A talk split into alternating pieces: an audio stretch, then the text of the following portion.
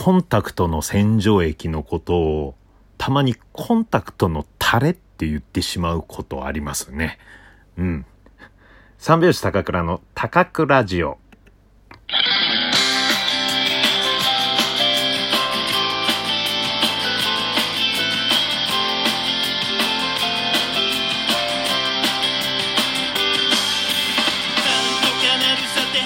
ご機嫌いかがでしょうか？三拍子高倉涼です。えー、まあね、えー、薬局行ってコンタクトのタレくださいとは言わないけど、頭の中でね、コンタクトのタレってちょっとね、変換してしまって、自分で何を考えてんだってちょっとニヤッとしてしまう時がたまにありますね。という話でした。さあですね、えー、昨日ツイッターの方でですね、このラジオトークの何か、えー、意見とか、えー、こんなこと話してほしいよとか、えー、そういうことをですね、ハッシュタグ、高くラジオ、全部ひらがなです。高くラジオ、ハッシュタグ、高くラジオをつけて、えー、つぶやいてくださいって言ったらですね、えー、何人かつぶやいていただきました。ありがとうございます。えー、基本的にね、褒められるのが好きなんでね、えー、皆さん、ハッシュタグつけてくれたって、つぶやいてくれた人はですね、みんな褒めてくれてました。ありがとうございます。めちゃめちゃ気持ちいいです。なので、えー、それを見てるんで、今日もね、心地よく、こう、楽しくラジオをやらせていただいております。その中でですですね、あのーあの、意見がありましてですね、えー、童話の朗読や子守歌を歌ってほしいというね、えー、そういった意見があったんですが、まあね、あの、ちょっと著作権があるものは、このラジオトークではできないらしくてですね。えー、だからそういう本とかの内容をそのまま喋るのはちょっと難しいらしいですね。うん。あと、子守歌もね、なんかもともと著作権があるものだとダメらしいんですよね。まあ僕、この、いつもね、BGM で流してるのは自分の曲なんで、著作権はないんです。えー、登録もしてない自分の曲だからね。えー、なのでですね、もしね、今後ね、童話の朗読とか子守歌をやる場合にはですね、オリジナルをちょっと作ってね、えー、それを披露したいかな。うん、披露しようかな。あまあ、いつになるかわかんないですが、気が向いたらちょっとやらせてもらいます。えー、このようにですね、ちょっと、えー、高倉にこんなこと喋ってもらいたいなとか、えー、まあ、面白いよ、このラジオとか、えー、なんだったの？は、あの話とか、そういう、えー、ことがありましたらですね、えー、ツイッターですね、ツイッターの方で、ハッシュタグ、高くラジオ、全部ひらがなで、えー、そちらをつけてですね、えー、何かコメントしていただいたら僕、えー、そのハッシュタグから見に行って、えー、さっきみたいにこう話をさせていただきますんで、ぜひともよろしくお願いします。さあですね、えー、今回4回目で、えー、自己紹介をずっとしてる流れでした。で、えー、昨日は幼稚園の時の話と小学校の時の生徒会、児童会立候補の話をしたんですかね。うん。でね、やっぱりね、喋ったらいろいろ思い出してきますね。うん。幼稚園の時の話なんてね、そんなするつもりなかったんですけど、喋ってるうちに結構思い出してね。うん。で、それで、昨日小学校の時の話も喋ってるうちにいろいろ思い出したんですよね。うん。だからそれをちょっとね、今日いくつか話そうかなと思います。あのー、まあそれでいきなり思い出したのは、昨日思い出したのは、小学校4年生の時の話ですね。うん。小学校4年生の時に、まあ、あの、目が悪くなってきたんで、で、メガネかけなさいって言われて、初めてメガネをかけるんですよ。でも、なんか、自分的にメガネをかけるのが、うーん、なんていうの、今までね、してなかったんで、もうすごい嫌だったんですよね。うん、だから、だけども、まあ、えー、一応それをつけないと黒板が見えなかったりするんで、で、授業の時はメガネをかけて、で、それ以外の休み時間の時はメガネを外して、で、友達と遊んだりしてたんです。メガネかけてることをあんまり悟られないようにね。うん。でもね、ある時ね、えー、まあ、が、朝の会ですよ。朝の会で、えー、先生が高倉くん、ちょっとおいでって言われて、で、言うことあるでしょ？みたいな。え、なんだろうと思って、えー、先生に前呼び出されて、で、それでは、えー、高倉くん、言うことあるでしょ？って促されて、何のことかわかんないくて。で、それで先生にちょっと言われたのが、高倉くん、メガネかけたことを、えー、みんなに発表した方がいいいいですよって言われて、それ意味がわかんないですけど、今考えたら。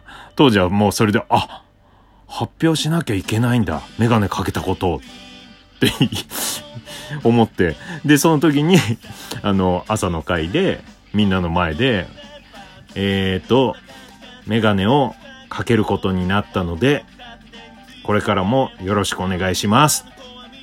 あの朝の会でメガネをかけることをお願いしますということを、えー、なんかね、発表しなきゃいけなかったんですよ。そんなことがありましたね。うん。なんだろうね。ちょっと変わった先生だったんですかね。まあ、うん。別にそんな言う必要もないんですけどね。うん。その後支障をきたすとかね。それでなんか、いじめられるとか、言わなかったからいじめられるとか、なんかそんなこともないだろうしね。うん。何だったんでしょうかね、あの行事。うん。で、えー、小学校5年生の時に、まあ、今までね、ずっと遊んでた友達が、みんなサッカー少年団に入ったんですよね。うん。サッカー少年団、サッカー部みたいなもんなんだけど、まあ地域のね、えー、親御さんとか、えー、そういう人たちが監督やったり、で、まあ地域の中の、まあ少年団、部活みたいな感じで、で、みんながそれに入っちゃったもんだから、急にですよ、仲良くな、仲良かった人ぜ、ほぼ全員がサッカー部入ったんで、もう誰とも遊べない時間がね、あったんですよ。うん。いつも遊んでたメンバーじゃないやつに声かけて遊んでたりした時期もあったんですけど、でもそれなんかすごい寂しくなって、で、そんなことで、小6の時に、サッカー別に好きじゃなかったのに、小6になって寂しいから、あの、サッカー少年団に入りましたね。うん。そう。で、そこからまあ7年間サッカーやるんですけど、最初のサッカーの入りがそれでしたね。うん。で、それでもうサッカーのもう佐の字も、まだね、こんな、うん、ワールドカップとか J リーグとかもえー、始まる前かな？始まる1年前ぐらいの時で、で、自分も知識もないからな、まあ、ボールを蹴るぐらいのことしかわかんないから、で、サッカー少年団入る友達も行ってるから、つって、で、手続きみたいのをしてもらって、親に。で、小6の時に一回、えじゃあ最初、まあ、見学がてらちょっと一回おいで練習しにっていう、言われて、で、それで、まあ、近くの公園で、グラウンドがある公園に、行ったんですよね。うん。だからもう小5からみんなね、やってるからもうめちゃくちゃ上手くなってたりとか、まあ早い人は小3からやってたりとか、上手いやつもいたり、そういう友達がわーつって、ああ、高倉来たみたいななって、でもめちゃくちゃ笑われたんですよね、そこで。うん。でもその時も全然気づいてないかったんですけど、なんで まあまあ、後々聞いたら、なんであそこで笑われたかっていうと、まあ僕がおかしかったんですよ。その、えー、そのサッカー少年団の練習に来た時の高倉の格好が、あの、ジーパンとサンダルだったんですよね。うん。これからサッカーの練習をやるっていうところに、ジーパンとサンダルの小学6年生が一人行ったんですよ。で それで、みんなが、いや、何それみたいな。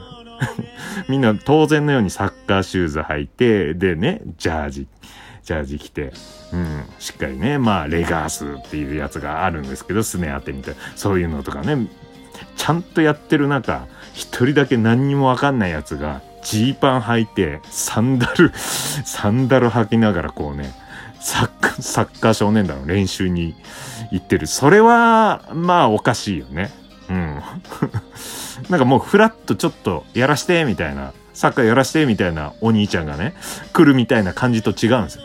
ナオト・インティライミとかがね、世界中で旅してる途中で少年たちがやってるところにちょっと俺も入らしてみたいな、そんな感じの格好なんですよね。ジーパンサンダルって。それで、まあそこでめちゃくちゃ馬鹿にされたっていう記憶がありますね。うん。あとね、なんか、今でもそうなんだけど、バカ、直接馬鹿にしづらい人間だったのかな？うん。僕のこと。まあ今もそうなのあんまりその直接ね、馬鹿にしてくる感じはない。まあ影で多分ね、ちょっとね、ちょろっと言われてて、で、影でなんかね、ちょっと、うん、いじめじゃないけど、なんか、い、うん、こそこそってなってた時が一瞬ありましたね。うん。まあそんな小6でしたね。うん。まあサッカーの話もね、こっからね、中1、中2、中3、えー、高1、高2、高3と、えー、やっていくんでね、サッカーの話もこの後ね、えー、できたらしていきたいなとは思います。へえ。それではエンディングでございます。うん。えー、っとですね、告知の方ですね。三拍子の YouTube チャンネルで、えー、漫才やってますんで、もしよかったらチャンネル登録お願いします。えー、りょうたかくら YouTube チャンネル、えー、今流れてる音楽とかもですね、楽曲配信しております。YouTube チャンネル登録、えー、そして、えー、ご視聴よろしくお願いします。その他 Twitter、インスタ、Facebook、ノートやってるので、フォローの方お願いします。えー、高倉が今何や、何をやってるかというのをね、知ることができると思うんで、えー、もしよかったらお願いします。それでは、運動、掃除、睡眠、三拍子揃った生活を。また明日